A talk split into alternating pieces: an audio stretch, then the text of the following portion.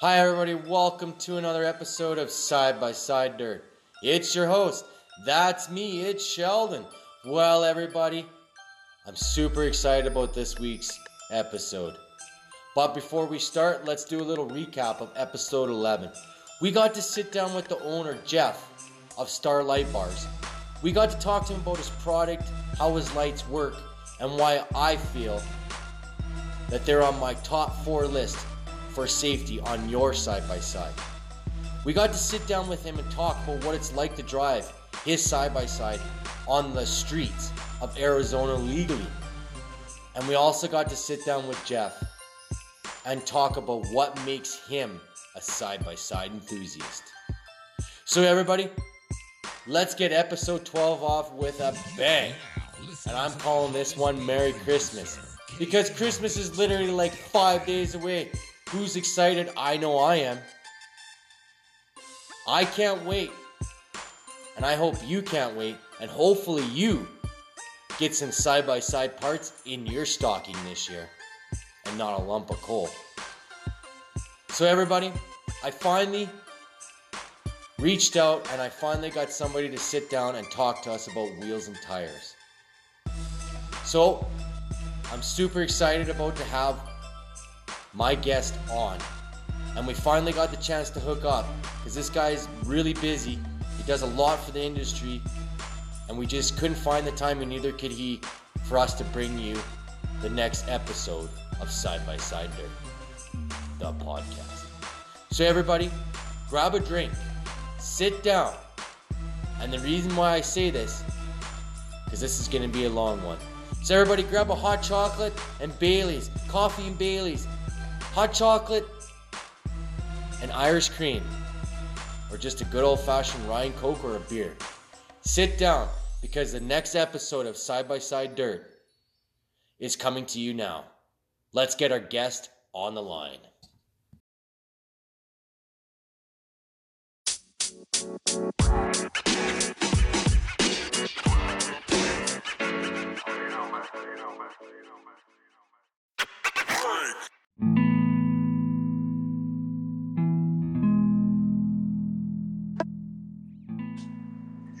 Hello, everybody. Welcome to another episode of Side by Side Dirt. We've got Ryan, one of the main men from Raceline Wheels, come here to talk on the show about his UTV wheels and also the tires that they also sell. Ryan, are you there? Yeah, what's going on, guys? Hey, Ryan, how are you doing today, sir? Ah, hanging in there. Well, how you guys? Yeah. doing? All good. It's uh, cold and miserable up here, but I guess it's starting to look a little like Christmas for us. hey, you know what? It's nice and sunny down here, so that's good. oh, that makes us jealous for sure. You're Right. hoping for a brown Christmas, but uh, it's not going to look that way for us. nice and cold.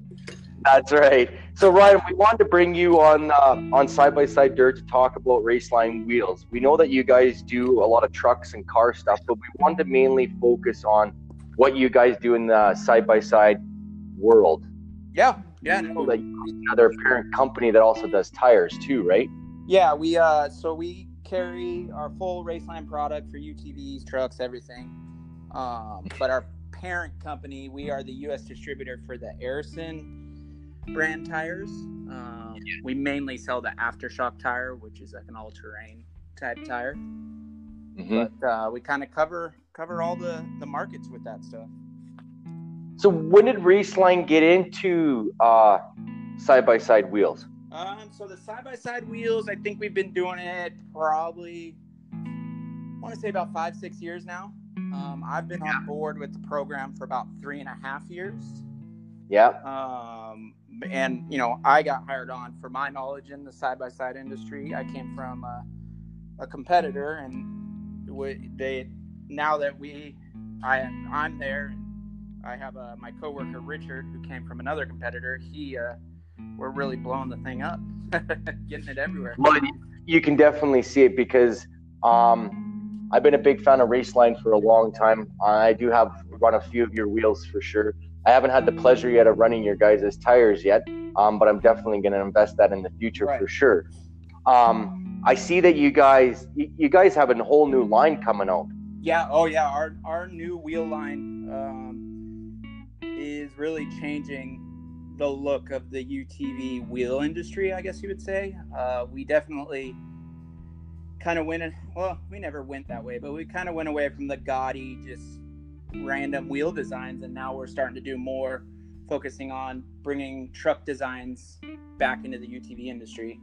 Um, and not, not necessarily using a pre-existing truck design. We're designing our UTV wheels now as if it was going to be on a street truck, just the looks of it. So, um, well, and that's what I'm starting to know is with Raceline, you guys are starting to accommodate the low end and then going into the high end. Now. Oh yeah, yeah. We uh, we we we're very blessed with the opportunity that we can do both sides of the market, um, from just normal off the shelf cast wheels to, uh, you know, forged one piece made in house wheels. So there's not a lot of other companies that have such a broad spectrum like we. So it, it's pretty cool to see both sides of the market.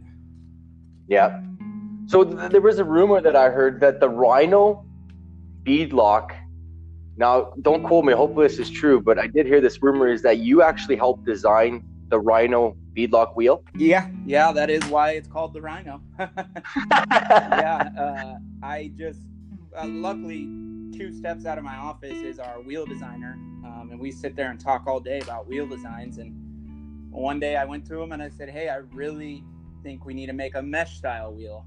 And we sat down for a good two or three hours, came out with the rough draft, and you know, within three months we had our first samples. It was a it was a it was a whirlwind. And I, to be honest, when I did it, I didn't even expect them to call it the Rhino. I didn't even know what we were going to call it, and Yep. Somebody's just like, well, why did everyone calls you Rhino? Why don't we just call it the Rhino? I'm like, sold. well, exactly. I know when when I heard about the Rhino wheel, I was like, well, somebody's designing a wheel for a Rhino. Yeah. and then I was like, looking at it, I was like, and I've seen the Rhino personally. I've felt him and held him, and I truly fell in love with him. Yeah. Like, no, we it, it's uh, it's we're we didn't copy anyone with that wheel. That's for sure. I, I totally agree with you 100. percent Yeah, we, on that we really put our brain power together and came up with something unique. Um, when we did it, I really wanted something to where uh, you really didn't see the bolt pattern in the wheel. Um, yes. The problem with how small these wheels are and how big the bolt patterns are, you're, you're so limited to the space. So I really wanted to bring it into where the bolt pattern didn't change the style it really just kind of falls into the spokes and everything like that. So that was our main start with the whole thing, and it we really accomplished it. And uh, it's cool to see it now. We're bringing it in in the raw machine finish. Um, we're gonna eventually have some bronze stuff, and then we're gonna start moving into more the high positive offset race stuff with it too. So it's, it's well, and that, that that that's what I find is a, a lot in the industry is is that a lot of tire I mean sorry a lot of wheels out there are always black. Yeah, yeah, no, it's uh, well, I know that from a market it's the number standpoint, color out there. yeah, you can't see a black wheel. So yeah, you know, our main goal was to come out with colors like even the gray, for instance. Um, you know, people will call me, I need a black wheel. Well, have you looked at this gray wheel? And they're like, no, but I need all black. And then they see it in person, yeah. they're like, oh wow, that really changes the look of the wheel. So it's it does. it's just getting creative and kind of thinking outside the box. And really, by what the way I looked at it was, I don't want an all. I mean, we offered in all black, but I don't want the all black to outshine. I want these other colors too, because then you really see the style. Yeah. Well, I know. Is it the RT Ripper and the RT Slasher? Yeah, those are. Uh, those, that's another. Those are absolutely crazy. yeah, that's uh, that was the brainchild of Greg Mulkey. He runs our truck beadlock division. Yep. Um, he's been doing this. I, I, I always like to say he's the inventor of the beadlock, but he's been doing this for 30 plus years. So he came to me when I first started and like, I want to make a dual beadlock. I want to be able to change the centers. What do you think? I'm like, dude, this is crazy. I don't even know where to start with this. So he, uh, yeah, he came came out with that. That that's going really big with the uh, the whole rock bouncing UTV market.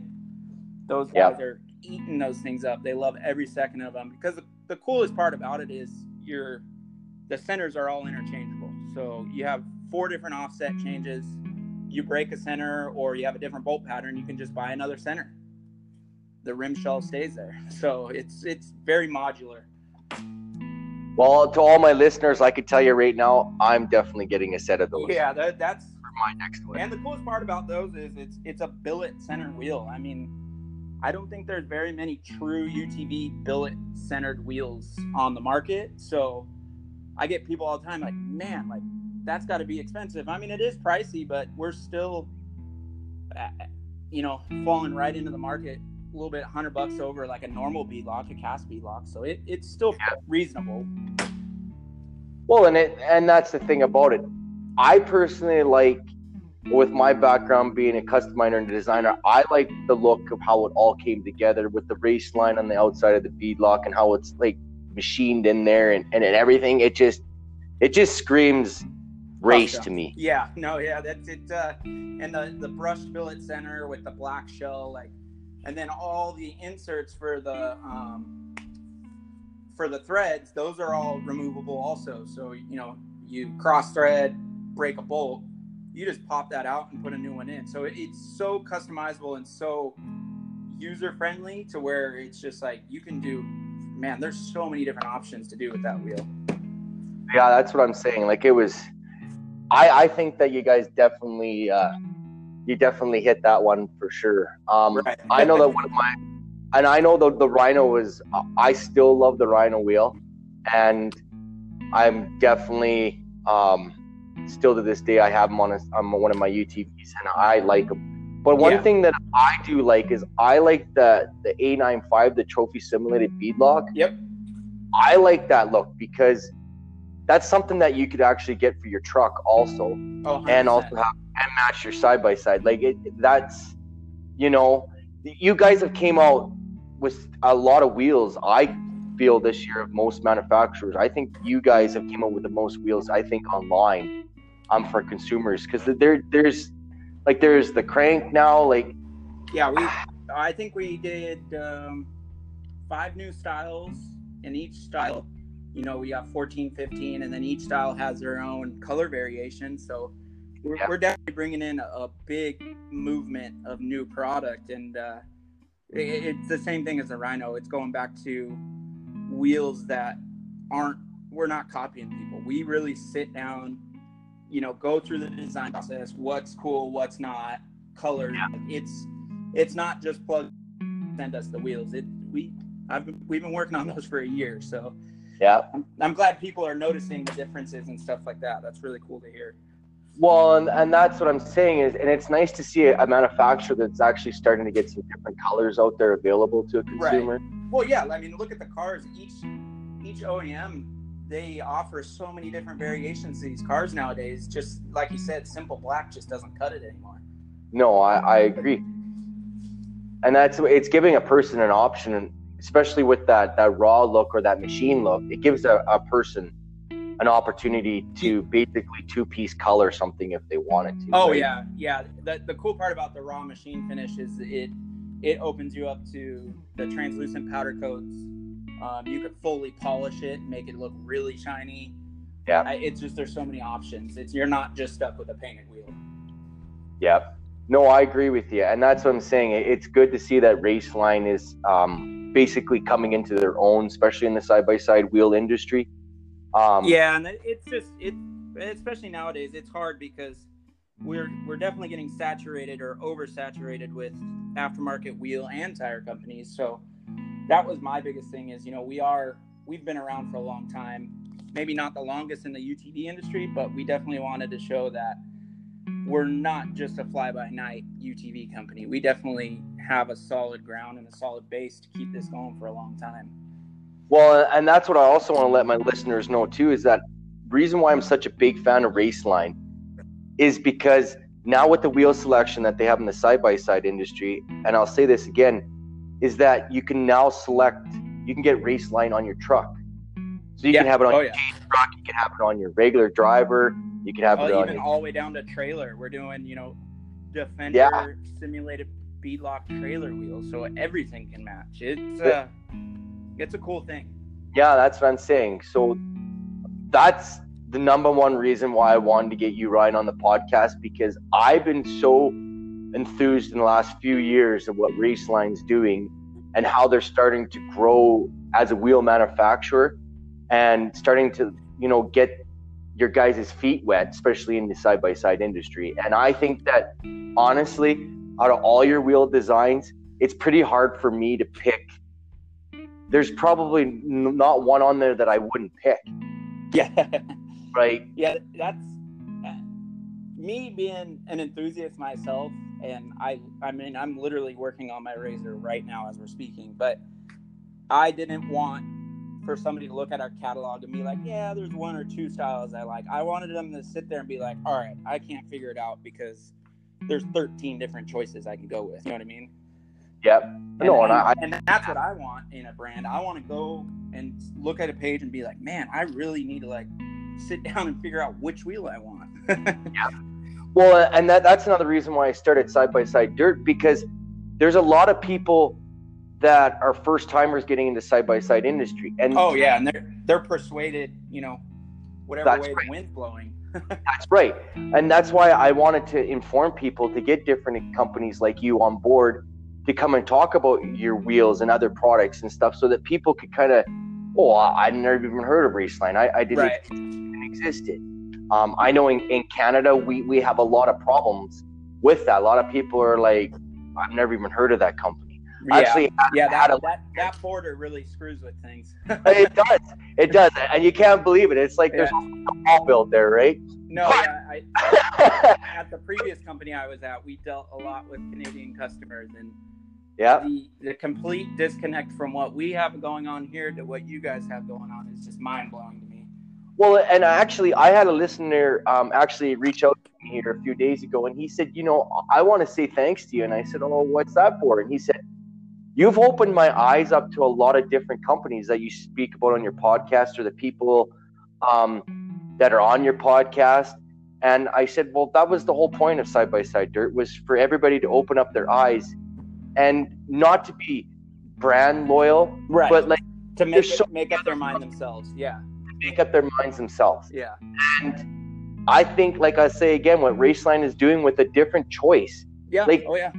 There's wildness, there's trophy trucknism, there's race style, there's you know mediocre. You know, it's it just gives you a lot of variant of different style of wheels. Yeah, no, I, I definitely agree, and it uh, it really comes from the the dedication you know my group has to where we really are passionate about what we do, and we're passionate about the UTV industry. I mean, I race, I have my own car, I've been doing this for ten years, and it's just like if I want this to keep going the way it's going, I got to put the time and effort into it. I can't just throw some stuff up on a web page and try and sell it or persuade No, people that we're the best thing ever. It's just we're, we're we're who we are because of the people working there, and we're very passionate about it. Well, and if if anybody's uh, nobody's ever really heard about the side by side history, and that's another reason a part of side by side dirt is that there's also a side by side history. Oh yeah, we're we're we're gone long enough now that there's a history. There is there there's a history in the side by side world, and it you know I remember when uh, the RZRs came out with 12 inch wheels. oh yeah, I- When the Rhinos came out with a 10 inch wheel, and when you moved in from a 10 inch wheel into a 12 inch wheel, you were like you Yeah, were you you were doing big things. Yep. yeah. And now like the side by side industries, I've heard of guys getting into like 24s and 28 inch Oh, wheels. it's that that side of the market with the big stuff. I'm just blown away. But yeah, it's getting into big stuff. They're running tractor tires out here in California. They're running truck tires. I mean, my my Turbo S. You know, I see people bolting 35s on them and just running them like a normal truck tire. Yeah. It's just crazy to me. But it's cool because I have seen. I remember the Rhinos on 26 inch tires. I remember pushing my last company to make a 28 inch tire. Like that was our biggest tire. So it's it's crazy. Well, I've seen guys with side by sides with 40s. Yeah, no, it, it's just insane. Like I don't even have 40s on my truck.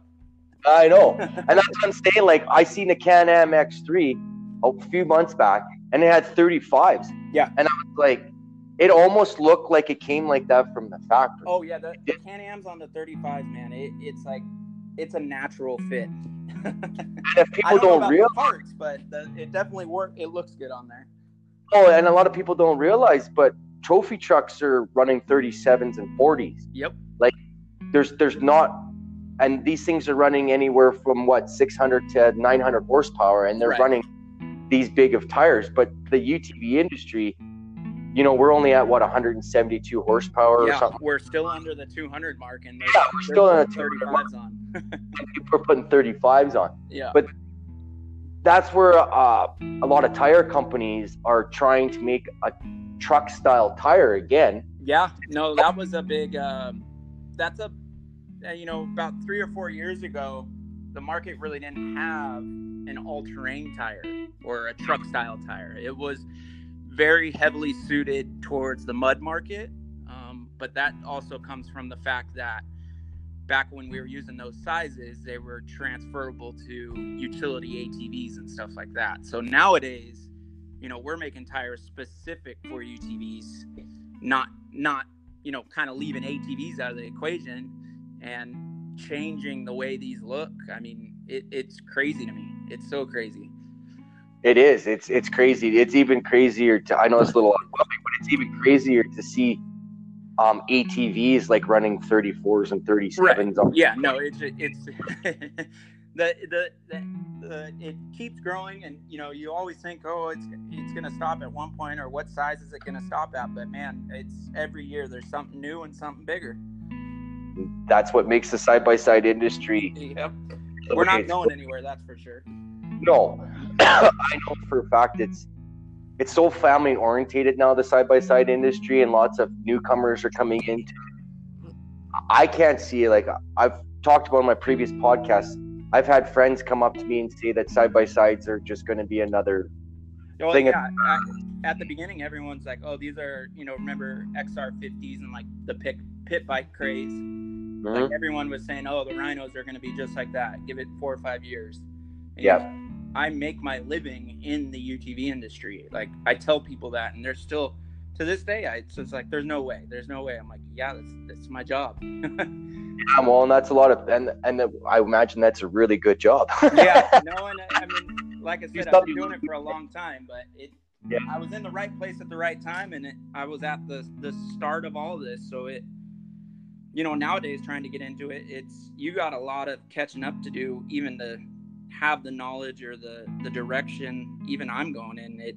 It really isn't easy. So I really lucked out in the fact that I started when the rhinos were just starting to take off, and I was passionate about it because I loved off-road racing. I raced dirt bikes forever, and who, what kid doesn't want to go and race a car? You know what I mean? So that made it easy for me to go. All right, I'm into it. Well, for for my listeners that don't understand what, in, in California they call their side by sides cars. I know that's kind of gets to the side by sides, and then I have friends in Texas that were on the show, and they call them bikes. right. So- oh yeah, East Coast they definitely call them bikes still. yeah, right. So, but I, I can relate more to the California style because it is called. A, it reminds me of a car because it's really different. Well, I'm looking at my Turbo S right now, and I mean, it's almost as big as my truck. Like, I can barely fit in the garage. That, that that that's exactly what I'm saying. Is it's. I, I always call the side by side a cheap man's trophy truck. Yeah, no, hundred percent. It's always been that way, right? Yep. And in Canada, there's not very many trophy trucks here at all. Right. Um, we don't see them unless it's usually on like video or Instagram, or we head down your guys' way to see these things in action. exactly. But Ryan, let's talk a little bit about your tire company that you guys are associated with. Yeah, yeah. So uh, the Arisun brand. Oh, so I started like three and a half years ago. So about two and a half, three years ago, they approached us. It's, so it's one of the the bigger factories in China, ZC Rubber. Um, they approached us. This is their brand. Yep. and, and they didn't have a U.S. distributor, and they kind of gave us the the exclusivity to it and said, "Here, here's kind of what we have. Where do you think we should take it?" And you know, we kind of were involved with the uh, design of the aftershock tire, which is the all-terrain truck-looking tire. yeah And uh, you know, I I handle the race support and for that also in the marketing. Um, but it just in this world, this day and age, you can't have a UTV wheel company without a tire. Um, kind of have to have both. I agree with you. Yep. And, you know, it uh, it changed the market to where, you know, even at a sponsorship level, like I, I lose racers sometimes because you know certain tire manufacturers want them to run their wheels. So it just it's getting very cutthroat in that sense. But the the Arisun tire, it really it surprised me. I came from an American made tire company, so at first I'm like, all right, it's a Chinese tire, but man, it uh, it took me by surprise in the fact longevity of it, how well it worked was just mind blowing to me, and then also just our, you know, we're mass producing these things. We don't, man, I get maybe one warranty, a freaking every six months on these these tires. So it they're built really well, and um, the cool part is they they added Kevlar to the tire, so Mhm. that reduces the overall rubber. So we're able to keep our weight down just by that. Um, Yeah. Like our, for instance, our 32 uh, 10 15, man, it, it's 38 pounds. So you know our competition is in the 40s, 42 Mhm. and uh, just keeping that weight down really helps the the longevity of them too. So it, it's just cool to be in that side of it, um, bringing in a newer brand. It's not a real name brand, but it definitely it's definitely gaining some weight, especially here in California with the all terrain. Um, we do have some mud offerings and stuff like that, but that's solely distributed through uh, Tucker Rocky um, in the state. But it's uh it, it's been working out well for us. I'm pretty stoked on it, and I, I, I hope it keeps growing. Uh, there's talks of doing a 35 and trying to bring that stuff in because the biggest right now we have is a 32. Well, and that's the thing about it is trying to keep up on top of that because Right. You guys got like basically um, six different UTV style of tires. Correct. Yep. And you also order. You also have the XC Plus, which is more of a ATV tire, right? Four quad tire. Yep. Yeah. And uh, Tire, right? you kind of got to offer the whole plethora of them because it, we're already in a niche market. So there's so many different little markets in this. So if you're only doing one, you know, you're not capitalizing on the whole big picture. So you got to have the mud tire, you have to have the all terrain, you have to have the sport quad tire, and Yeah. it uh, it it's hard in the aspect that it's not a name brand and it's not a household name like a BFG or ITP or something, but it definitely helps me out because man, most of my customers love the fact, hey, I need some wheels. Oh, you got tires too? Cool, add those on. So it, it just makes it a one-stop shop at that point. Well, and that, that's that's the whole point of the UTV industry. It's always kind of been that way, right? Yeah, yeah. You don't want to be calling thirty different people just to get two tires. Yeah. Can you explain a little bit of because the other tire that I do like from you guys, I do I love the aftershock, but it, what about the gear buster? Why, why would you guys call it the gear buster? Um, that was man, that was a weird one, but it, it was kind of we came out with that to have a in between mud all terrain tire. Yeah. Um, I ran those on my T4 a couple years back, and it really it kind of broadened the spectrum of what you could do with a tire instead of being so specific. Yeah. Um, the cool part about that tire is it's also the same thing. You look at it and you're like, man, I've never seen a tire that looks like that. So it Mhm. kind of draws people in. But yeah, the Gearbuster name, believe me, I was not the first one to raise my hand with that one. Well, and you guys also to all you mud guys out there, um, because I don't want to be racist towards mud guys. yeah. Thing, and then you have the uh, swamp thing is that's one called, and then you also have a, a tough mudder too, Yeah. right? Yeah, so the like the tough mudders, your you know, replacement OEM, replacement sizing, all that stuff. Um, then you get the the swamp thing and the bigger stuff to where we just it gets more aggressive. Yeah. The progression of it. And then also you can see the sizing starts getting bigger. So Well, I can tell you on on one of the feature builds that I was going to do, I was actually going to run the deep mud.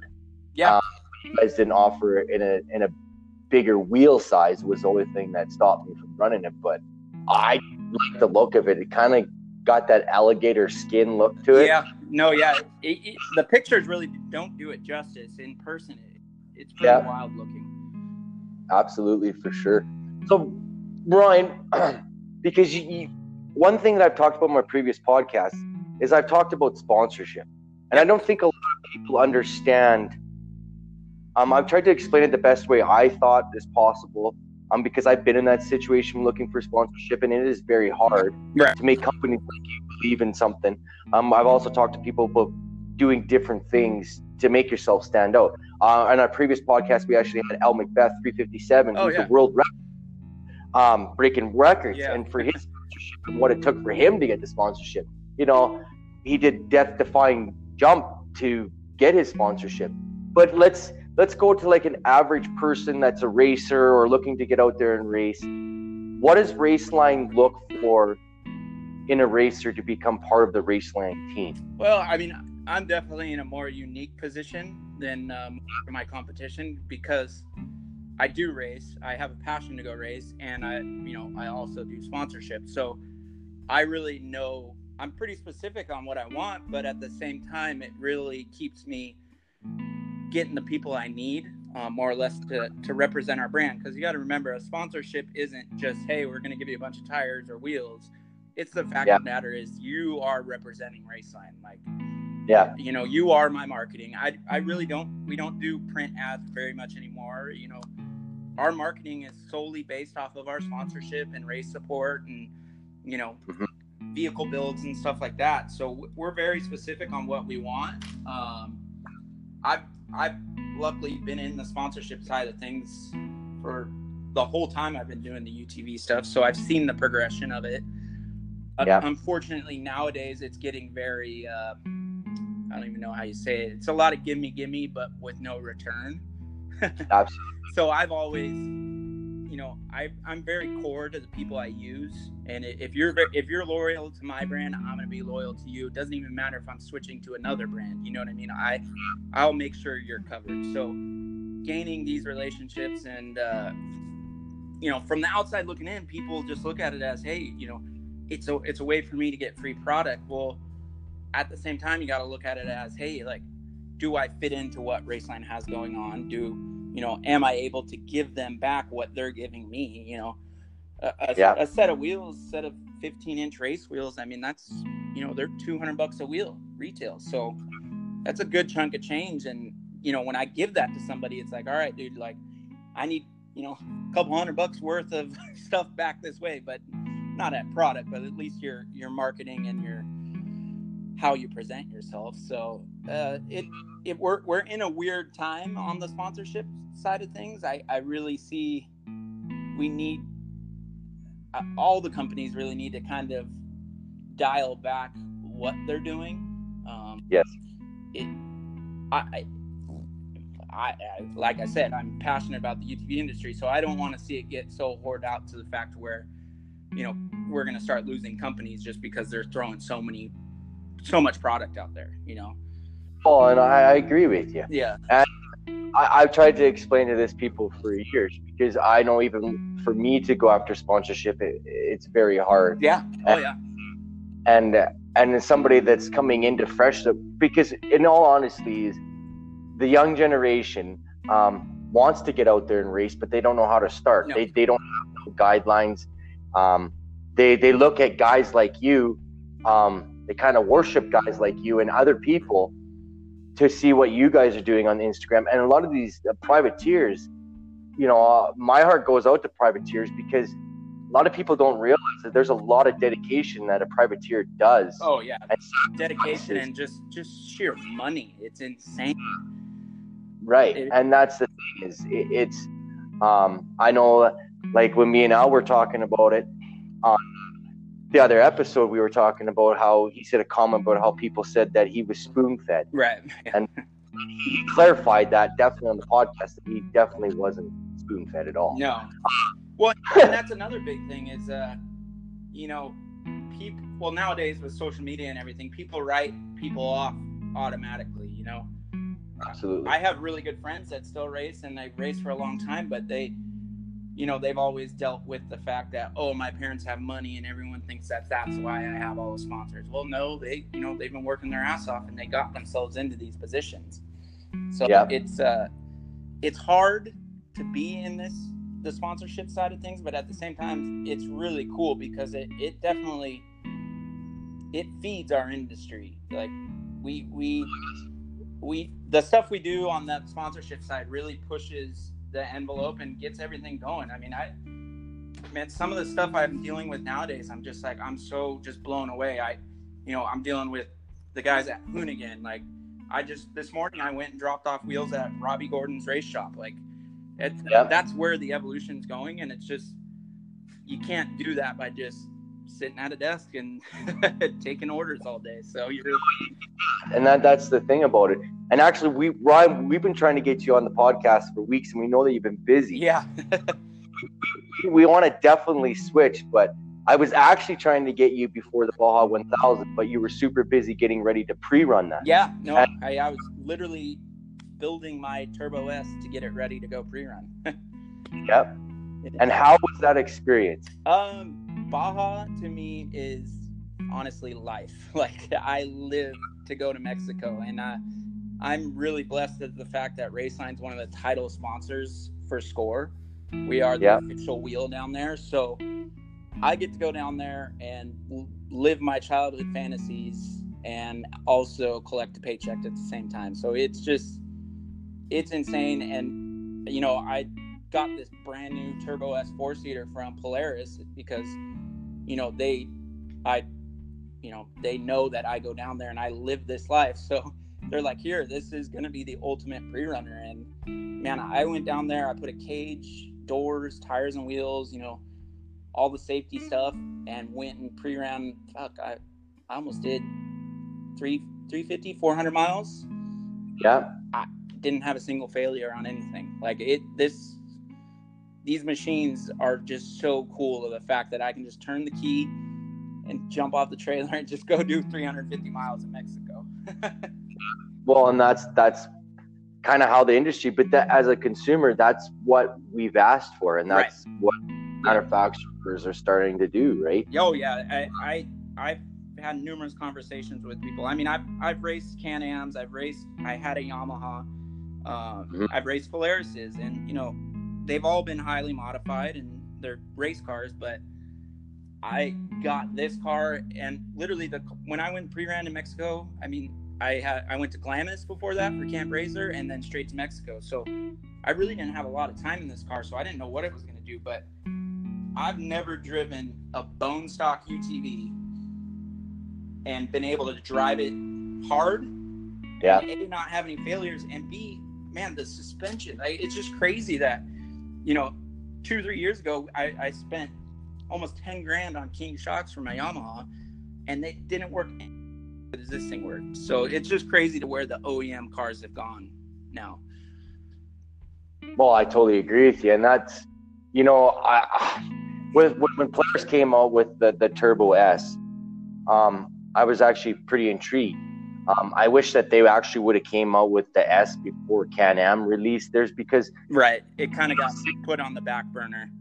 That's right, because when Yamaha, um, basically what I call lost and forgotten themselves, Right. especially in the Rhino, you know, they they um, they came out with the the YXZ, and, and everybody was like super excited because I feel that Rhino was one of the game changers that made a lot of the aftermarket industry what it is today. Oh yeah, it started this whole whole whirlwind.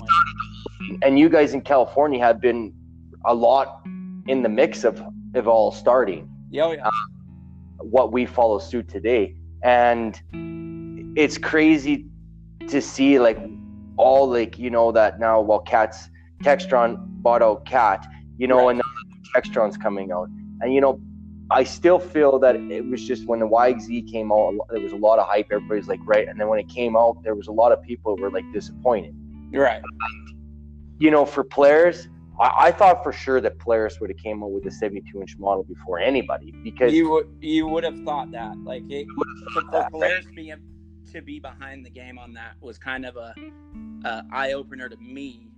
Yeah. But it definitely opened the door for Can Am and like Textron if they would have got ahead of the game a little more. But I, love, I, I think it's a blessing in disguise because at the same time, you know, by Polaris not releasing it before Can Am, now we're having this influx of Can Am. So what does that do? That influxes the aftermarket world, you know, where a lot of people weren't making Can Am parts, you know, or the guys that were making Can Am parts and were struggling. Now they're they're the big guys on the block. So it it it's it's it's a win and a loss for Polaris, but at the same time, you know, it grew our industry tenfold. When that Can Am came out, people are like, "This is the trophy truck of UTVs." You know, Well, I mean? I totally, I totally agree with that statement because I know me being in the custom industry and, and part sales myself. I have, a, I had a lot of customers, especially in Can Am, that said, "Hey, are you, are you racist towards Can Am? Why? Well, you really don't have a lot available. I'm like, because there's not a lot available, right. especially for the Mavericks. You know, everybody's like, well, what do you mean? I, I said they're just, they're not popular in the U.S.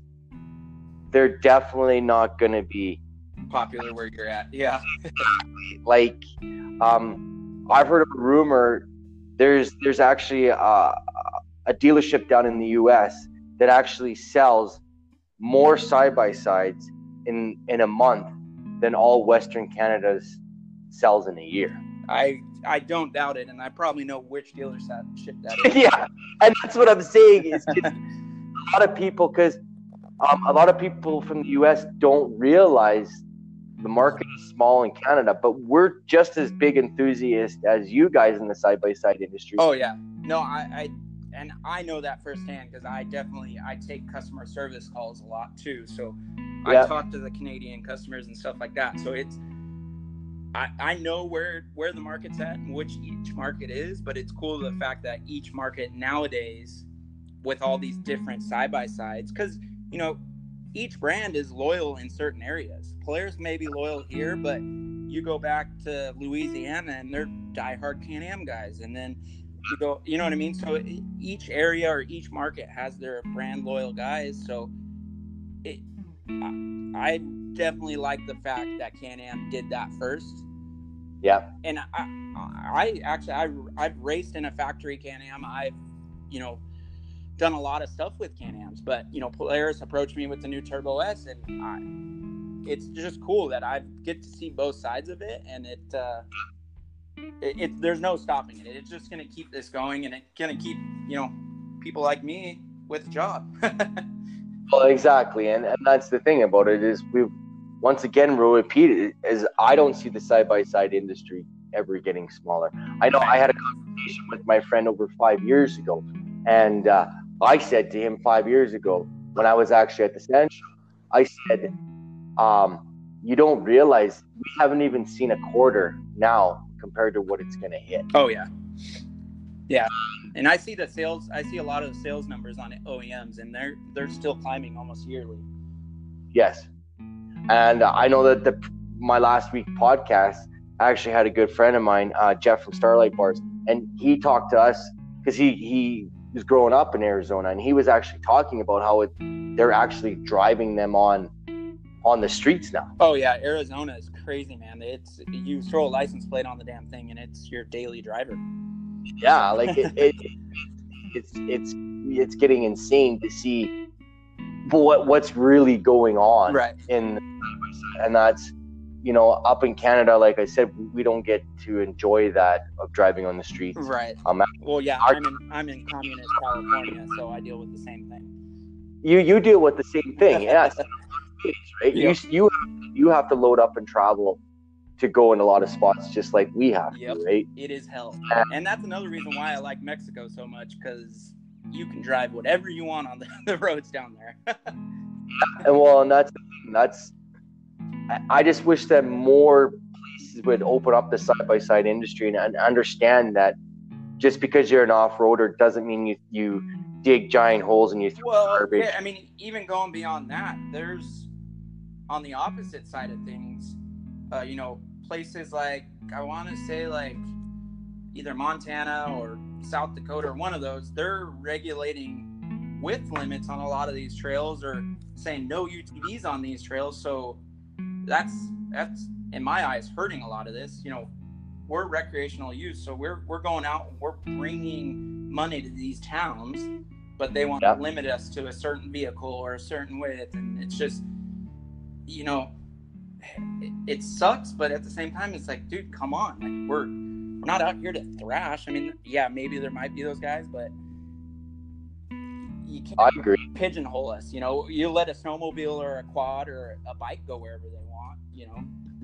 and that's what I'm saying is just because there's a few bad apples, um, you know, why ruin it for the rest, yeah. right? Oh yeah, for sure. You know, like here's here's a prime example. I was actually talking to a gentleman from Arizona, and we were we were discussing about it because I wanted to start pushing side by sides legal in Canada for the street because I think the potential's there. I know that there'll be new families coming to the table. It'll help the off-road industry itself. Yeah. It'll educate people. And I was talking to this gentleman. He said, "You want to know something?" He said, "You actually have a better chance of getting hit and killed on a bicycle riding the streets of Arizona than you would in a side by side." Yeah, I I definitely agree with that. And I was kind of like, I could definitely see that too. Well, we, we like we go to um, Moab every year for Rally on the Rocks, and uh, you know you can you can drive our street legal UTVs on their streets there, but it has to be street legal in your state. Well, now I heard we're going next year, and they're Utah said, "Oh, we're not gonna follow Arizona's laws, so any street legal Arizona is not allowed." So it's just like, what? Really? Yeah, it, it's crazy. It's crazy that they're they're regulating that kind of stuff, and it's like it, it's bullshit. You know, Utah regulation is is the same as an Arizona one, but somebody wants to have a power trip and say something like that. So, if you look at Utah, a lot of their industry, I don't care what anybody says, is off roading. Oh, off roading or just recreation, recreational use to begin with. You know, mountain You know- biking, all that stuff. like even people from Canada, you go, are you going to Utah? Like people know that Utah because they know what Utah. I, I've got friends that that run jeeps down there, and I've got friends that run side by sides. Right. Like they can't hardly wait to get to Utah to go and run. Yep. That's what Utah is known for is off roading because it, it, it's a crazy train there because they got so many different trains there in Utah to really hit that it's something kind of always different. And I know when when I was talking to Jeff from Arizona, like he said, he can literally leave from his like his garage and like go to a lake and Right. he can four hundred miles. Right. Where I I have to drive two or three hundred miles and then unload my car and then drive it. And that that's exactly what we run through too, right? Yep. And it's an unfortunate part that the governments would start. Well, if they're gonna think, go- I think after all like their rhino, you know, lawsuits and all that stuff, people got a bad taste with YouTube. In their mouth. oh yeah, And for some reason, lawsuits and shit like that, people really just hold in their memory bank. so, it does. And now And cars are totally capable of being on the roads, and you know, probably safer than some of these Korean cars out there and. Wow. cars and all shit. When I, when I was actually in, uh, when I was talking to one of our officials here, um, this conversation that me and him had, and I he said, I, I just can't see side by sides being legal for the street. And I said, why can't you? Yeah. Well, they don't need DOT approval. I'm like, well, let me put it this way. Down in Arizona, I know for a fact that they classify them as motorcycles. So if Yep. you have a motorcycle license, you can drive them and blah, blah, blah. And he said, wow, motorcycles. I said, Yeah. why can't we run underneath the motorcycle law? right, Well, because it, it's tech, it's regulated on the the CC limit and stuff like that. So there there's a regulation to it. It's not like we're putting V8s in these things. Well, and, and that's what I said to him. I said, it's not like a motorcycle is really a safe Yeah. unit. Yeah, It's usually in a car crash, it's usually you. It, Yeah, It's the usually, bike always takes the uh, the brunt of it. and your body is always the one that's throwing the first from the bike. Like, that's the way it kind of goes. And he said to me, I can't figure out why they're doing that. And well, I said, and and at the same time, when you say the DOT thing, like, you know, I, I've heard some people say, oh, you know, Arizona only lets you run on DOT tires. Well, show me a cop that can look at a tire and tell me what's a DOT and what's a non-DOT tire. You know what I mean? So Yeah. to say that the DOT regulation even makes it on some of these cars that are on the street. Well, and, and that's what we had a discussion about. And he said, well, you know, for us, you know, government guys, well, you know, we have to, uh, you need DOT tires. Right. I'll pretty much run DOT tires now. Well, you need headlights and you need a horn and you need mirrors. I said, well, we all run mirrors. Yep. usually. I said, only thing we have to add is some turn signals. Turn signals and maybe a horn. And he's like, that's it? I'm like, pretty well. But then his excuse, well, these vehicles don't come stock like that. And I said, well, back in the day, there was motorcycles that were dirt bikes and people converted them Yeah. over to moto. Hundred percent. Well, And there's, he's there's like- companies nowadays that build turn signal kits and build horn kits and build a street legal kit for these cars. Well, that's what me and Jeff from Starlight Bars were talking about last week. He actually builds a light bar where it's got turn signals and hazards and all that stuff in it. And it's DOT legal, probably. And that's the thing, you know, like he said, and I posted pictures of it on our Facebook and Instagram showing him how it actually works with the signal lights and the flashers and stuff. And like I said, I don't understand why we can't because we, we were having a discussion here with a bunch of friends of mine and they were all like, oh, that'd be so cool to have your side by side. And I said, think about it. Yeah. You could drive your side by side to the grocery store to get some eggs because we know 90% of the people don't want to walk anymore. No. Um, no. Why would you want to start up your F 350, your big gas guzzling diesel? oh, imagine the parking situation. Like we deal with parking issues here. The side by sides are half the size sometimes. So shit, parking You is can so much easier. Stall, right? Yeah, exactly. That's right. And that's why a lot of people drive uh, street bikes is because they use them for commuter. right. And that was my argument to this government official was like, At least give us that option, you know. that's right, give us that option. Give us that option for us to run and, and, and prove ourselves that we're all not these bad people. Right. Well, and, and that's like California. You know, I'm in Southern California, the mecca of traffic, and you know, I don't choose to ride a bike all the time because it's sketchy as hell. But you know, I can. I have the option to. But man, like if I had an option for the UTV side of it, like man, I could buzz here, buzz that. But I'm not going to do it all the time. But and I think these people look at it as everybody's going to do it automatically. We say it's street legal. Every guy with UTV is going to be out there. And I don't think that that people are going to be able to be like, ah, it's not for me, or yeah, hell yeah, I'm going to use it as a street legal car. You know what I mean? Well, I've got a real funny situation. I've got a real funny story about this government guy. These these these these, these government people that they, put all these rules in place, and you try asking them questions, and they- they think that you're a little bit beneath them. Yeah. And when I was talking to him, he did get me on one thing. He's like, you know, one thing that I know for sure is that they don't come with mud flaps. I'm like, I'm going to tell you right now, in Canada, truck, they don't come with mud flaps and they don't come with block heaters.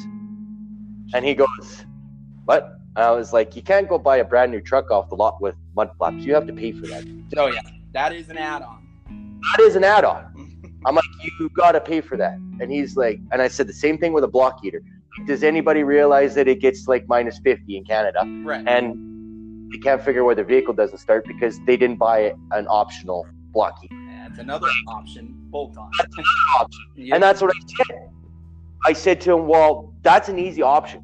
I said, Because we can get fender flares, we can get optionals there. So there's really nothing that you could really say to stop us from doing it. No, And and, and like you said, at the same time, it's the inexperience or the, you know, That's right. they just they want to just automatically rule it out just because they don't know about it. Well, you know, we're well off nowadays to where there's enough people in this industry as we could educate people on, you know, safety in these cars and stuff like that. It, it they automatically just write it off because they don't know about it. Which That's what, and these are the people that are making the changes when they don't understand. right, I know that I met with uh, a female who actually rides dirt bikes and um, was part of a, a traffic thing, um, especially in Alberta. And uh, we, we were sitting down talking, and and she's like, she can't believe it.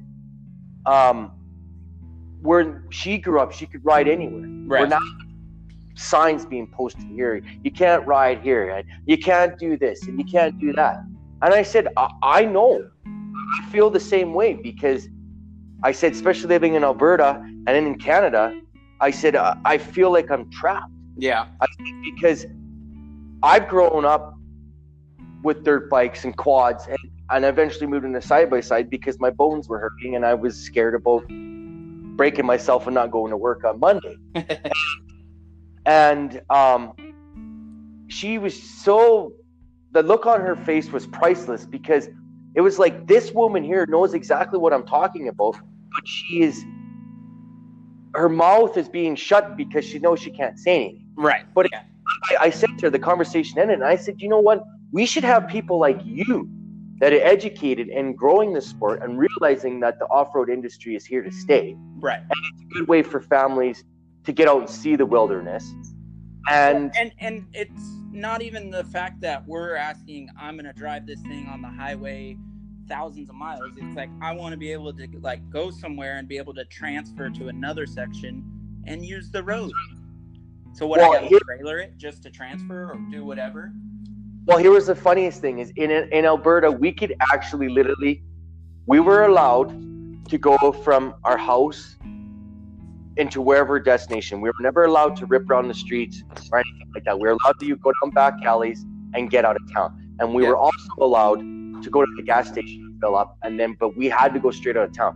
Where now we can't even do any of that. You can't even think about it. you can't even think about doing it anymore because they're gonna nail you. Like yep. they personally look. Oh, um, I'm kind of lucky because I live in an industrial kind of park, so the what I call the five O, they don't really show up here too much. Right. So you're you're lucky enough where you can get away with. Right. Yeah. And they're not listening to this podcast because. but um, that's what I'm saying is we need to. That's another good point that I also want to bring side by side dirt. The podcast was because I wanted to to educate people, and the and what we all need to do is side by side enthusiasts for us oh, to yeah. the sport and to expand the sport was to start pushing into our government and start telling them about the off-road industry. Yeah, and, well, and how much it brings. I mean, it, it brings a whole right. life and you know money to the, a lot of these areas. I mean, yeah, uh, California is a lot of desert, but at the same time, there's a lot of little towns out there that only make money off us going out there and using our our side by sides or dirt bikes and you know, if you start shutting down these roads and areas, then they're not going to be accessible. And then what's going to happen to those little towns, you know? Well, and that's what I'm saying. The off road industry is really important for an economy in a lot of ways because it supports food, it supports gas, it supports when you buy an RV, it supports yeah. when you buy a truck, it supports the off road industry. And that this is one thing that I'm going to say, I'm probably going to regret saying this, but what really ticks me off about the manufacturing, so we're talking Polaris, Yamaha, Honda, Textron. Why aren't these guys out there trying to help us and clubs to give us money to help us raise money or do something for us to push the industry?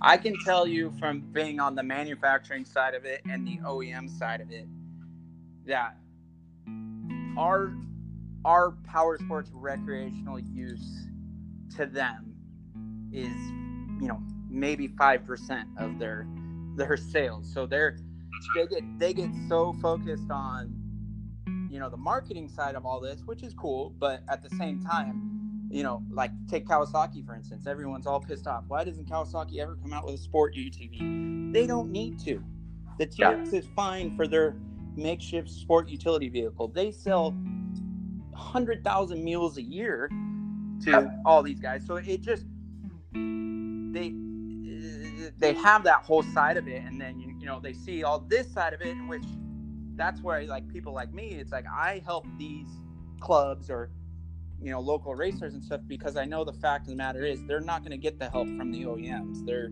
they're looking for us to be you know their guiding light and stuff like that, which is cool. Ambassadors. They're, they're looking to side by side enthusiasts as ambassadors. Right.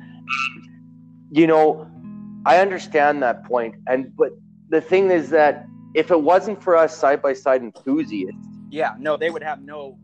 After. There wouldn't be anything. And it's it's the same thing that I, I'll probably bite my tongue when I say this. I've always felt this way. Is that Polaris didn't get as big as they did, especially in the side by side industry, because of the stock of their vehicle. No. They got as big as they did in the industry because of the aftermarket industry. Well, and, and aftermarket companies. That's the reason why they bought Yep. Glamis.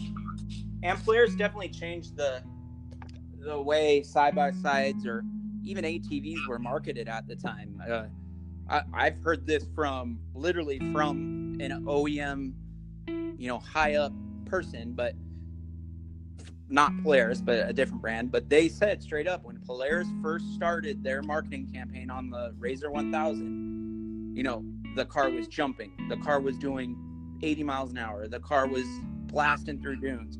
So think back at that time. Uh, think of all the other commercials, the Kawasaki, the Yamaha commercials. It was just a guy on a trail cutting along, Yeah, you know, like looking looking just retarded. But it's just they really changed the way they, they market all this. yeah. Like when you, when I remember seeing the first Yamaha commercial, and I remember saying like, wouldn't that be kind of cool to see like a a Rhino versus a pedal bike? I think the pedal bike would beat it. Yeah, exactly. It was just, it's just so lame. So when yeah, when when Polaris came out and just started hitting it hard with, you know, RJ Anderson and people jumping and these cars, it was just like it took it took us off into a whole nother realm. So I think I think Polaris really kind of changed it in that aspect, but and even now Can Am starting to do it, and now Textron starting to do it. So they're slowly taking suit. But yeah, they they should definitely cater towards what we have going on because we definitely drive it. Well, and, and and I can tell you right now, I, I'm not biased to any side by side. I think that if you're out there, if you're running a Rhino or you're running a Mule, I've actually been in a Kawasaki Mule, and I can tell you right now, I don't care what you run or what you drive or what. I still, like I said, I, I've got a couple Rhinos and I still love them. I right. my history to what we're seeing going on. And I'll probably die with them. They'll probably have to bury me with them. But I just want to see people out there um, riding and having a good experience because when, when I grew up as a kid, there was nothing like back in the day, there was nothing like dad on the back of his dirt bike. Oh yeah. Which scary as heck now because a lot of mothers go, You rode on the back of your dad's dirt bike? Well, and it- it- Pretty much like old enough to even hold my head. And There- I didn't wear a helmet then either. there's definitely that that you know i grew up i wanted a dirt bike. And then at eight, eight, eight years old i got my first dirt bike and i'm like dude well, this is insane. And then i started racing and it just the evolution but every time i look at my car or my dirt bike i'm just like it takes me back to thinking of me just thinking about all i wanted was that dirt bike. So Well, and- and that's exactly you would really lose lose the passion you know if people really can't I, I think what's happening nowadays especially with the side-by-side market it really it's turning into i can go buy this car and be bj baldwin for you know 40 grand and 200 bucks a month well that's right. those guys never really had that passion they just see it on tv and they want to do it now but Well, and that's what I'm saying is, is that's why I I I'm such a side by side enthusiast is because of those those valid points that you made. That's why I'm trying to be an ambassador the best way I can, is because there's so much to the industry and there's so much history to the industry. yeah A lot of nobody's ever really kind of brought that out there. No, and uh, you know we we have our own media and our own marketing guys, but they're so so pigeonholed on their OEMs or their manufacturers that they don't even bring any of this side into it. And Well, it's and that- disheartening because you know I work my ass off to to really promote the brand I'm with or the lifestyle I'm living, and you know for our media outlets to just be like players and players only, it's kind of bugs me. Well, here's a prime here's a prime example. I, I've got a, a younger kid that, that lives right across the street from me, and every day he comes off the bus, he literally jumps on his dirt bike. It doesn't matter if it's rain, snow, sunshine, and miserable cold out there. That's his life. Yeah. And Actually, as we're talking on the phone, he's actually driving his motorbike. And my, my neighbor said to me, we were having we were having a neighbors group there talk. All my neighbors were all they they, they, they don't care. Nope. And and uh, my one friend, uh, I told her about this, and she goes, "Well, why would you deal with that all the time?" I'm like, honestly, I think that kid's doing an awesome job. And she said, Why? I said, First of all, he's not home playing the video games. He's Right. not getting himself in trouble. Yeah, He's learning- drugs and getting drunk. At That's right. And he, he's learning what I call independence. oh yeah, hundred percent. That's right. And she said, Well, I would never get my kids on a dirt bike. And I said, Well, I can understand that because It is dangerous. Even the UTVs are dangerous. Yeah. absolutely.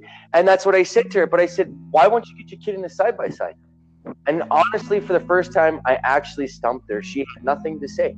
I said, Well, you, you, you get in your car every day. Right. It's you're you're you're creating a passion, a fire in somebody that they can actually, you know, do it themselves and jump on a bike or clean it or fix it or whatever. I mean, That's right. And I'm probably going to get a lot of hate mail from mothers. But honestly, now you mothers have no excuse because there's players with the RZR 170. Now they got the Ranger 50. They also got the Ace 150.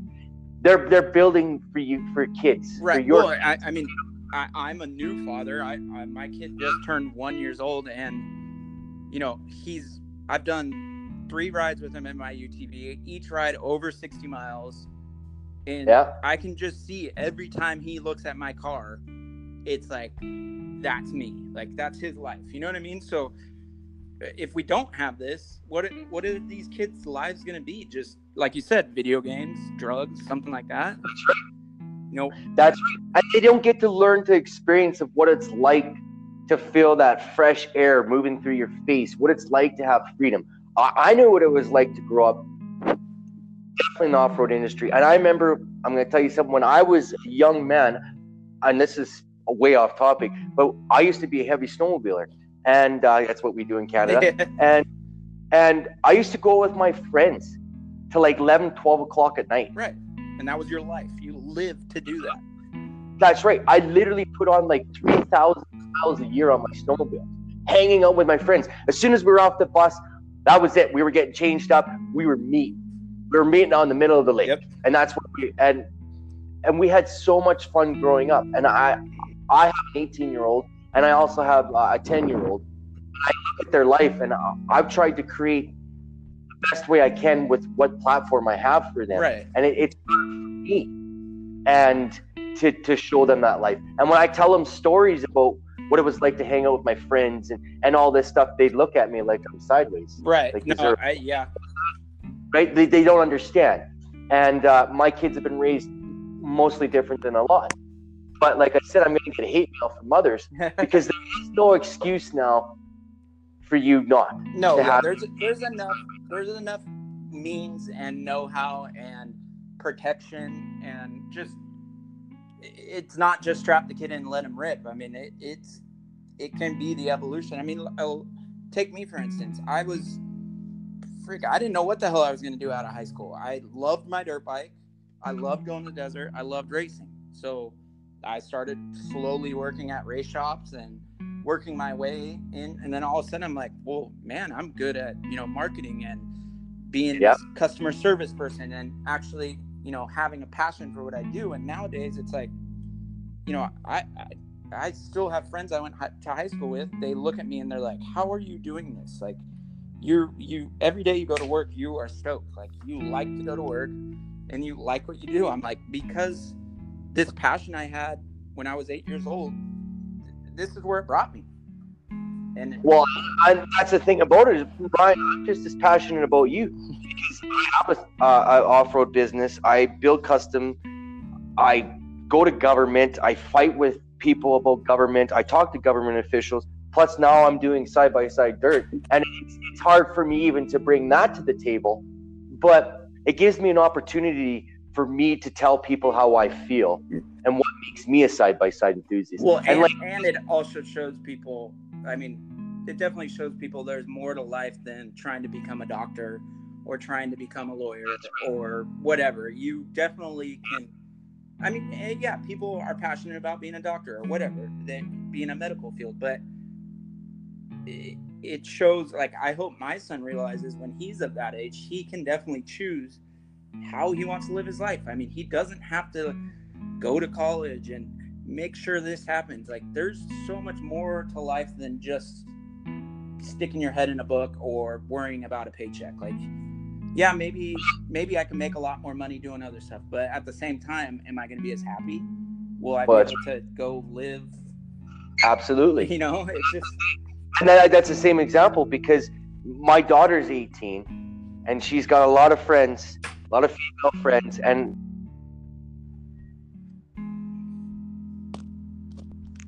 like they they they get her because she's so different because um she's the one's getting her hands dirty.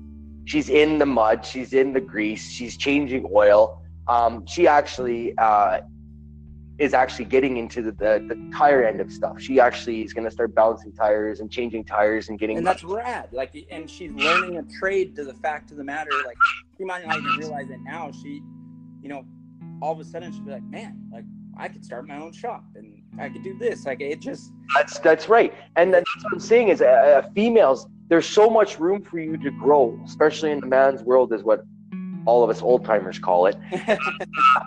the the day and age has switched that way, and Well, I mean- you see lots of female racers out there that are coming out of the woodworks. prime And example is uh, uh, Sarah Price. I've been I've known her since she was like 10 years old. She's been one of my best friends, and she literally races a trophy truck for a living now. Yep. Like, what other female does something like that? There's, you know, it it just she. Man, I, I don't go to the dirt bike track with her because she's gonna clean me out. Like I, it, it's just, it's crazy. That's what I'm saying. and that's what because for my graduation for my daughter graduating this year i actually let her race in uh, the alberta triple crown and she was the first female to race in that and um, i was so proud of her to watch and she actually endoed her second flipped and didn't do too much damage on the car anyways but um, when she did that everybody was like oh my god like she's a female she's gonna park it Right. And we had uh, PCI radios on the line there because we could actually communicate with her. And Yeah. all she was saying is, "Is there anything hanging off the car?" And we couldn't hear because it was like a mile away. And she's like, "Is there anything hanging off the car?" We're like, "Oh, just keep going, go. We'll, we'll Yeah. see when you come on the next lap, right?" And uh, she's like, "Okay, okay." And, and I know, I know her mother, her her heart dropped to the ground. Saved was the PCI radios right. um, um, for communicating because she was all worried that she was hurt. But when you're fully protected the way they are in harnesses and neck braces and all that, it, it, on top of that, that day she was actually leaving on a school trip to Punta Cana for nine days, and um, so she was a little bit sore. Don't get me wrong. yeah. She got to experience that racing side, and, and she was always hooked. And she and she's been around these industry for a lot of years with me, and she's been around a lot of different things, especially in the off-road industry. And um, she was learning every day, and she had fellow racers that were helping her out. You know, she was scared, Yeah. but it was because her dad didn't want her to wreck the parts. That's why he was scared. oh, you know- yeah. No, believe me, I know. I know that feeling. On a side by side cost a thousand dollars each Right. corner. Yeah. So, you know, it's uh, scared I'm gonna get hurt and die. It's scared. Hey, Dad's gonna be pissed when you when I that. that's what it was. His dad was gonna be pissed because, oh my god, like I'm gonna, he's gonna whip me, right? Yeah. And, no, but I was just like, keep going, just keep on hucking her and do what you got to do. And um, hopefully this year she gets back into it again. But females, there's they're growing, and I I I I try to promote female racing as much as possible we need more the females. Um, They get they get overlooked. They get Absolutely. definitely overlooked, but at the same time, you know, there are females definitely doing it for the wrong intentions. I guess you would say. you agree? and it's cool and it's very refreshing to see girls like Sarah, um, Maddie from her her dad works for Rugged. She races like there's there's a bunch of girls Danielle, like there's a bunch of girls racing that that is their life. Uh, you know, I can talk to them like I talk to my buddies, and you know we can go to the racetrack the same way, and it's just so it's almost refreshing because you, you get so blinded by everything else to see a girl out there and doing it and just having as just much fun. It's just it's so rad. Well, and then it's all boiling down to the side by side history. right. The the sport is is evolving and so is the females in the racing. I know when when my daughter was out there hawking it and doing everything else she was doing the men's wives that were racing the wives were going, "Wow." Yeah, like, like yeah, And their eyes were opening. They're like, "Holy crap!" They're like, well, she's out there. yeah, Why are you not? yeah. So the husbands are going, what? now I gotta have two cars. Yeah, I'm gonna have two cars. And uh, these, you know, and and they have young children, and they're like, well, why are we not out? Us as females, she started something, so why don't we get out there? And I said, and in Canada, the, the racing program is not huge whatsoever. Like, if you have five side by sides at a race, like I know when I went to a race down in the United States, it, five cars that was like a, literally an inch apart from each other. yeah. We're in Well, hell, man, I, I'm racing the, the Parker 250 in two weeks, and I heard the pre-entry just for the Pro Turbo class was 80 cars, Yeah, and you know, that's just one class. There's five classes now, so it said, man, it, it's mind blowing. I'm saying. So all you listeners out there, side by side, there does support female racers, and we want to see more of them out there. And I know Ryan from Raceline, he's definitely on board. And there's many other people out there that are on board with female racing. Oh, And- it's it's and it's one of those things nowadays. It's not we don't look at it differently. We don't take it differently. I I get a female re- race resume and I take it the same way, and you know, I'll give That's them the same sponsorship. It's it's it's not a we're not segregating it anymore. It's definitely open and even I, mean, I, I had a kid the other day was man I want to say he was seven years old sent me a race resume. I'm like, huh, good for him. And then that's what I'm saying. It, it- now with the roll cage in effect, it it's opening up a lot of doors to young kids. Well, and the manufacturers are are definitely focusing on the smaller stuff, and which is cool to see. because if, if you don't get the younger generation involved, It's just gonna burn out. It, well, everything that me, you, and other thousands of other people have worked hard to continue will eventually go away. well, I heard I heard something the other day on the the motocross industry. The the age for new bike buyers for an MX bike was like age thirty to fifty. I can and I- believe that. and and right there in my head i'm just like well that's because you know a lot of the big manufacturers stopped focusing on the 50s the 65s the 85s you know what i mean so and it was the demise of the two stroke really hurt the small bike industry Absolutely. and that and it's just going to kill kill their aftermarket where you know guys like polaris they're definitely focusing on the 170 the 570 they're the 170 racing nowadays is more intense than some of the the pro turbo classes. So it's just it, it's refreshing to see the fact that we are growing still but also at a younger level. Well, and that's right. The only thing that about the side by side industry is I see it growing so fast that it's almost in a little bit in a way hurting the industry. Yeah, I, I think we I think we plateaued definitely recently. Yeah. Uh, you know, we're we're pushing the limits of what we can do with a thousand CCs. So Yeah. you know that uh, to classify a side by side nowadays it, it's under a thousand CCs. So we're gonna see that plateau, and now it's gonna now we're coming into the phase of all right, the cars are getting better to the fact of the matter I don't have to go spend another 20 grand on this car now. I can do safety stuff and literally have the car I want. Well, and that's right. The side by side industry of them just hucking bales and throwing your shovels in the back, Right.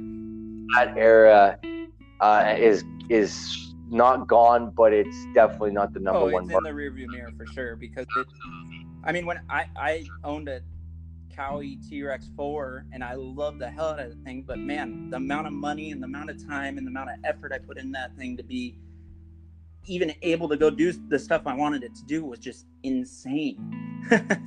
but now I look at my Turbo S and I'm like, dude, I, well, oil change, clean the filter. All right, let's go. Right. Yeah. what I'm saying is that I feel that the government needs to give us an option as people to allow us to make the decision where we want our land to go and how we want to ride it. A hundred percent. I, I totally agree. If there's any officials out there listening, I think that you should give side by side dirt a listen so you can maybe be educated. Or On call what- us. I mean, literally call, call call these manufacturers, call the aftermarket guys. You know, and get everybody's input into it. yeah, because we we live it. This is our life. We're not we're not just doing it just because it makes us money. We're doing it because it's a passion. I mean, people don't and wheels for their UTV. They can run stock wheels, but That's I, right. I do it. I promote it because yeah, exactly. So, you know, it, it just they I, I don't know. I, I totally agree with you, right? And here's and here's a funny story. I actually got two friends from two different cultures. I have a friend of mine. He said, "I, I want a side by side," and I said, "Well, you got a couple kids." I said, "Go four seater," and he's like, "So he actually bought a Harley trailer around the four seater," and uh, he said, uh, when his kids are, I think, three and five or whatever, and him and his wife go out quite a bit, and uh, I said, to him, I said, "I'm going to tell you something. I normally don't do this, but." I said, put a couple headsets in there for your kids to watch some cartoons. Yeah, like make it cool. And, and he's looking at me and he's like, you, like, are you serious? Yeah. And I was like, just put him in there just in case. And he said they literally, him and his wife went out for like six hours. They went, did a bunch of camping and all this other stuff, he said. And I said, so did you use those TVs? He said, yes, I did. And I said, honestly, dude, we're riding in the off-road industry. Are you going to get an opportunity to kind of have the best of both worlds? Yeah, the the Gucci luxury or and out And in the middle of nowhere. Yeah, that's what I'm saying. And there's probably going to be a lot of hate mail towards me, like TVs. But I'm saying to you, we all know as being parents, if your kids don't like it, it's never gonna happen. it's never going to happen, and you usually leave the party earlier. Yeah, So it's always good to have your kids entertained um, in a lot of ways, and and that's another reason the side by side industry is growing because you can put TVs in your side by side if you really wanted to. shit. This, I mean, this Turbo S, man. What I got? Front and rear camera. I have full GPS. I Yeah. Bluetooth. All I got to do is put speakers in. I it, it we're you know we're passing up some of these Honda Civics they're putting on the market. There's enough technology in this thing. Oh, the and the, the suspension. It just we're we've grown to where we're making our own headway now. We're not copying just like my wheels. I'm not copying people. We're making our own things because this is what we need. Well, and then that, that's what I'm saying to you is as an as an industry. Like I said to you, now I maybe I gave you an idea. Now, now you can put some nice TVs in the back of your side by side. I, yeah, when I show up to this, when I show up to Put this some band next year with TVs in my headrest, you'll know who said it. That's right. Or you know, maybe we put a PlayStation and Xbox One in there, and we get to play some. Uh, what's that new one? Crew Two or something, yeah, right? we'll, we'll Uh, have all of it. We're gonna be in the middle of the forest, and we'll be playing PlayStation. That's that's what I'm saying to you. So there's the side by side industry is like we say is unlimited to what you can do.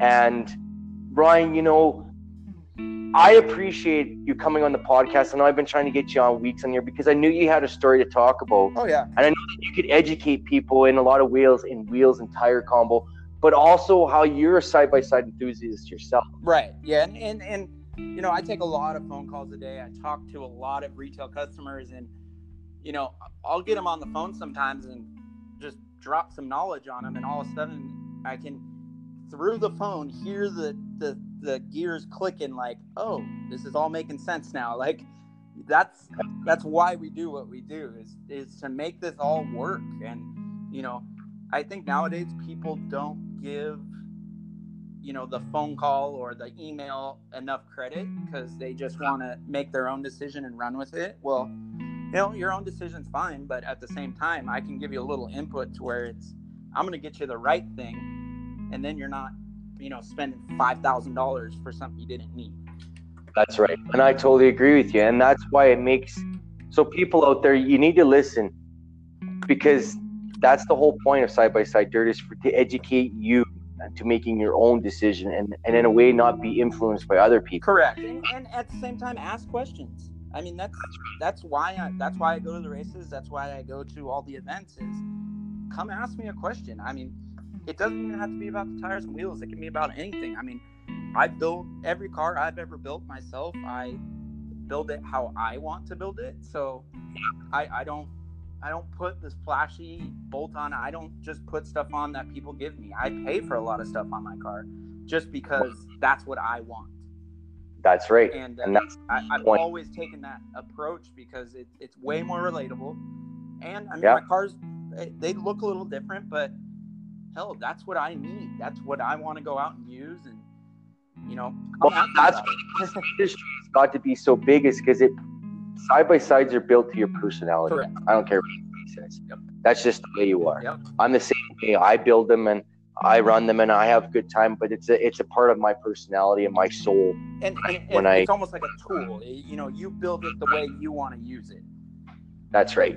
And that's that's that's a hundred percent. And I know that um, I've been in the side by side industry for well over ten years since the Rhino days, and I've watched the industry grow. And I've been so proud to be part of the industry this many years and talking to people like you and, and the knowledge that I've learned from talking to people like you.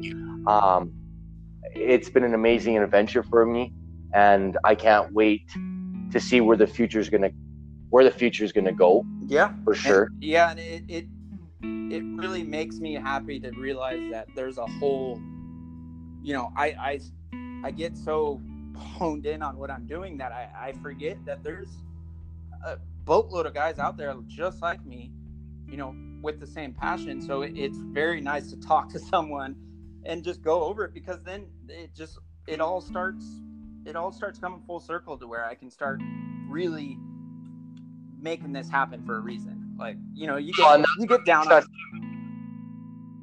You're right. that.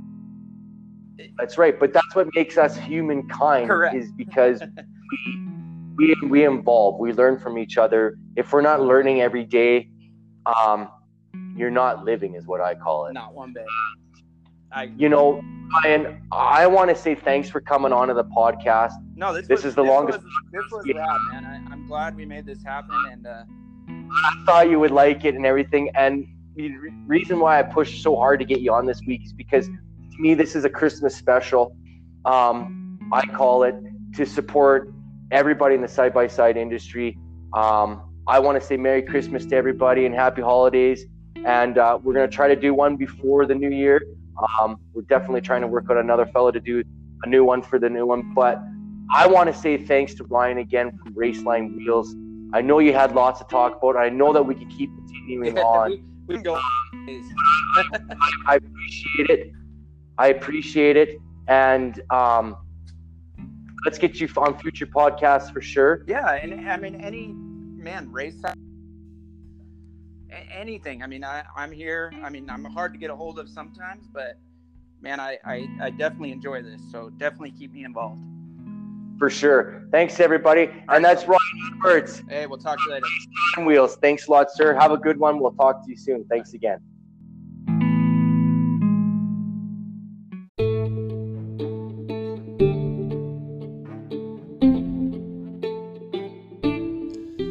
Side by Side Dirt, the podcast, is available on Anchor, Google Podcast, Spotify, Pocket Cast, Radio Public, and Stitcher, and coming soon to iTunes.